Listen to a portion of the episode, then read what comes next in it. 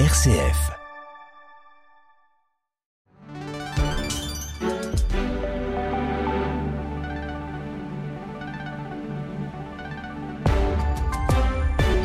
R C F, il est dix-neuf heures. Le journal Jean-Baptiste Labour.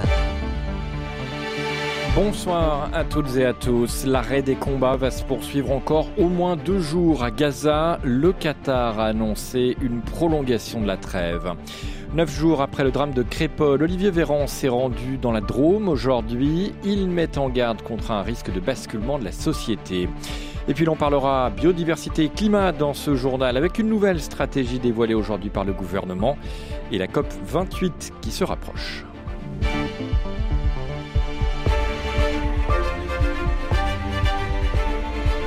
Le Qatar affirme qu'un accord a été conclu pour prolonger la trêve de deux jours de plus dans la bande de Gaza. Le Hamas confirme cette prolongation et affirme travailler sur une nouvelle liste d'otages à libérer. L'arrêt des combats devait s'achever demain à six heures, mais Israël avait proposé au mouvement islamiste une option pour la prolonger. Prolongation finalement logique, estime ce soir David Rigoulet-Rose, chercheur associé à l'I R I S et spécialiste du Moyen-Orient.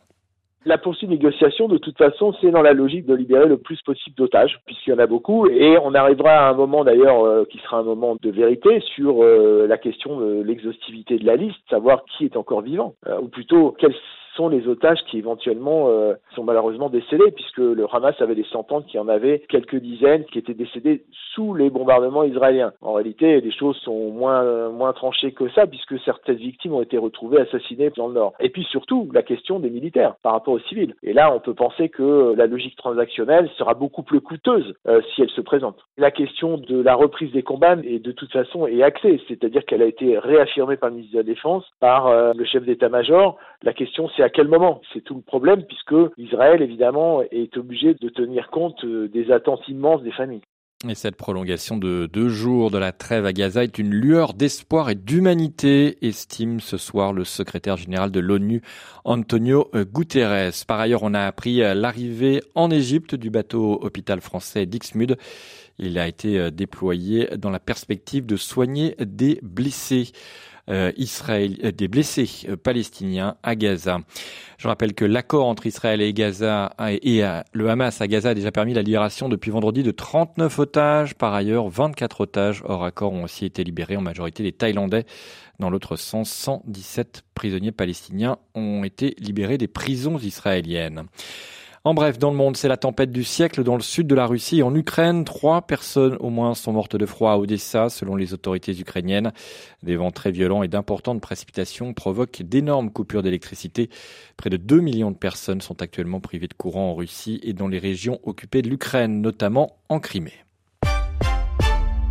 En France, neuf jours après, le dépa... après la mort du jeune Thomas à Crépol, Olivier Véran s'est rendu aujourd'hui dans la Drôme. Le porte-parole du gouvernement a rencontré des habitants et des camarades de l'adolescent, ainsi que des élus. L'affaire cristallise toujours beaucoup de tensions et suscite une récupération politique. Samedi soir, des dizaines de militants de l'extrême droite s'étaient même retrouvés à Romans-sur-Isère pour tenter de s'affronter avec certains habitants. Les forces de l'ordre avaient dû intervenir et interpeller une vingtaine de personnes. Aujourd'hui, Baptiste Madinier, Olivier Véran s'est inquiété des conséquences de ce drame.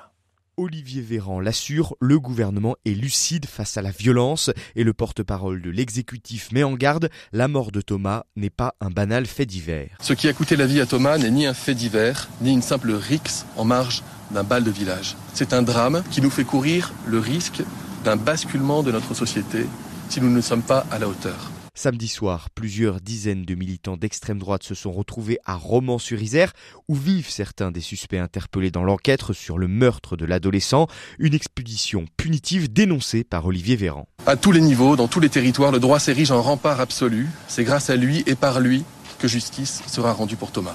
L'ordre républicain ne tolérera ni conditions, ni contestations. Le porte-parole du gouvernement s'est aussi entretenu à huis clos avec un des blessés, avec des proches de Thomas ainsi que des élus. Il a annoncé la mise en place d'un comité local d'aide aux victimes qui se réunira dans les prochains jours pour apporter une assistance administrative, judiciaire et psychologique. trois cent quinze homicides ou tentatives d'homicides liés au trafic de stupéfiants enregistrés en France depuis le début de l'année en zone police. C'est une hausse de cinquante-sept pour cent selon le directeur général de la police nationale, Frédéric Vaux, auditionné cet après-midi par la commission d'enquête sénatoriale sur le narcotrafic en France. Après le procès du ministre de la Justice, Éric Dupond-Moretti, le ministre du Travail, Olivier Dussopt, jugé depuis aujourd'hui devant le tribunal correctionnel de Paris. Il doit notamment s'expliquer sur des soupçons de favoritisme dans un marché public passé en deux mille neuf lorsqu'il était maire d'Annonay. Rappel des faits avec Grégoire Gindre. Olivier Dussopt est soupçonné d'avoir communiqué en deux mille neuf des informations privilégiées concernant un appel d'offres au profit de la S O R. C'est un groupe de traitement de l'eau. À l'époque député maire P S d'Annonay en Ardèche, Olivier Dussopt est aussi accusé d'avoir modifié les critères d'évaluation de cet appel d'offres pour favoriser la S O R. En mai deux mille vingt, Mediapart révélait qu'un dirigeant local de l'entreprise avait offert à Olivier Dussopt deux lithographies, alors qu'un nouveau contrat était sur le point d'être conclu entre la ville d'Annonay et la société. Le parquet national financier ouvre alors une enquête préliminaire pour favoritisme, mais également pour corruption, prise illégale d'intérêts, complicité et recel de ces délits. Le seul délit retenu au terme de l'enquête sera celui de favoritisme. Olivier Dussopt comparé au côté de l'ancien directeur général de la S O R, Olivier Brousse, poursuivi pour complicité de favoritisme, et de la société, poursuivi pour recel de favoritisme. Tous contestent les faits. Le procès doit durer jusqu'à jeudi. Le début du premier procès dans l'assassinat de Samuel Paty. Six collégiens de Conflans-Sainte-Honorine comparaissent depuis ce matin à huis clos devant le tribunal pour enfants de Paris. Cinq pour avoir désigné le professeur d'histoire au terroriste. La sixième pour dénonciation calomnieuse. Nordal Lelandais de nouveau face au juge, déjà condamné à perpétuité pour le meurtre de la petite Maëlys. Il comparaît cette fois devant le tribunal correctionnel de Charleville-Mézières pour une agression sexuelle commise sur l'une de ses petites cousines en deux mille dix-sept. dix-neuf heures zéro sept sur R C F. Les députés examinent en commission des lois le projet de loi immigration. Objectif du gouvernement, éviter un nouveau quarante-neuf trois et trouver un consensus après le durcissement du texte au Sénat. Le gouvernement qui refuse de valider en l'état la nouvelle convention d'assurance chômage, malgré l'accord trouvé entre les partenaires sociaux le dix novembre dernier. Matignon estime qu'il demeure une incertitude sur la prise en compte des conséquences du recul de l'âge de départ à la retraite sur l'évolution des règles d'indemnisation des seniors. Elisabeth Borne a dévoilé aujourd'hui la nouvelle stratégie nationale biodiversité avec l'objectif de stopper l'effondrement du vivant d'ici deux mille trente et un principe, selon la Première ministre, la radicalité des résultats sans la brutalité des mesures. Elle prévoit la protection de trente pour cent des terres et des mers, la restauration de trente pour cent des écosystèmes dégradés et une réduction de moitié de l'usage des pesticides. quarante mesures, deux cents actions sont envisagées comme la plantation d'un milliard d'arbres. Solution qui ne convainc pas Jean Burkard, il est directeur du plaidoyer au W W F France. Aujourd'hui, on croit qu'il suffit de planter des arbres pour ressusciter des forêts. Et ça, c'est l'approche française du renouvellement forestier. On se dit, puisque les forêts vont mal, il suffit de les couper et de les replanter sans s'inquiéter de la qualité, de la diversité et de l'adaptation des essences de ces plantations. Résultat, en France, on l'a vu, quand on a fait du renouvellement forestier, un an plus tard, trente-huit pour cent des plantations étaient en échec. Et la situation est tellement grave que nous, à W W F, on a décidé de lancer notre propre programme qui s'appelle Nature Impact. C'est l'idée qu'on va payer des propriétaires forestiers, non pas pour qu'ils exploitent la forêt, mais pour qu'ils l'entretiennent, pour qu'on essaie de maintenir l'existant. Il y a une question d'affichage, de dire on va planter un milliard d'arbres, et nous derrière on se demande mais un milliard d'arbres comment ? Et je pense que c'est là-dessus qu'il faut sortir de cette radicalité des chiffres et de cette radicalité des zéros pour aller dans le concret des solutions, dans le concret du terrain. La Première ministre Elisabeth Borne qui a confirmé qu'un milliard d'euros allait être consacré l'an prochain à la protection de la nature et de l'eau. De la biodiversité, on passe au climat. La vingt-huitième conférence sur le climat des Nations Unies débutera jeudi à Dubaï, aux Émirats Arabes Unis. Elle est présentée comme la plus importante depuis celle de Paris en deux mille quinze. À l'époque, les accords de Paris prévoyaient de réduire les émissions mondiales de gaz à effet de serre pour limiter à deux degrés le réchauffement planétaire. Les objectifs ne sont pas atteints. Gaïa Fèbre est responsable des politiques internationales au réseau Action Climat France. Elle nous détaille les enjeux de cette nouvelle COP. Il y a plusieurs éléments clés autour de cette COP. Nous, on en nomme généralement trois. Euh, le volet, le fait que ce soit une COP de bilan. Donc, il va falloir voir quel, quel sera le texte final euh, du bilan mondial. Euh, le deuxième volet, c'est le package énergie et la fin des énergies fossiles. Et le dernier, euh, c'est les COP, c'est toujours un espace où on demande de la justice. Et le levier de, de la justice que nous, sur lequel on est particulièrement attentifs, c'est le levier financier. Le fait de tenir les promesses du passé, mais aussi euh, de remettre de l'argent pour atténuation, adaptation, mais également pour les pertes et préjudices. Et il y aura euh, l'opérationnalisation du fonds, justement, euh, pertes et préjudices, normalement, à cette COP. Et à propos de cette COP, un absent de taille, le président américain Joe Biden ne se rendra pas à Dubaï. L'événement ne figure pas non plus à l'agenda de sa vice-présidente Kamala Harris.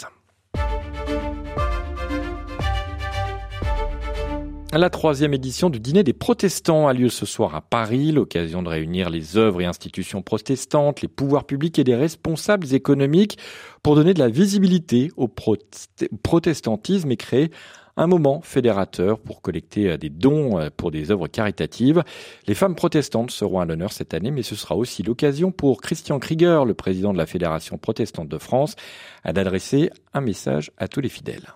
Il y a aussi une parole aux protestants pour euh, peut-être plus fortement les conscientiser sur notre capacité à nous tenir ensemble par-delà les tensions et les dissensus et les différends, et les encourager finalement dans la société dans laquelle nous vivons, où il y a énormément de tensions, que ce soit la défiance à l'égard des autorités publiques, les tensions sociales suite à l'inflation, les tensions qu'on a aujourd'hui, la crise de l'empathie avec la, la, la guerre contre le Hamas, d'être porteur en fait chacun euh, où il est dans son lieu, j'allais dire de vie, de travail, d'engagement, de cette euh, volonté de tenir le lien avec l'autre par-delà euh, une différence d'approche qu'on peut avoir parce que notre société est euh, gangrénée où le modèle universaliste de la société française est contesté par une forme de d'ethnicisation religieuse des, des enjeux et de la lecture des rapports dans le monde. Un mot de météo pour terminer. Le Pas-de-Calais à nouveau placé en vigilance orange au cru avec de nouveaux débar- débordements à craindre en raison des pluies. Plusieurs cours d'eau sont à surveiller, notamment la Hamme et la Canche.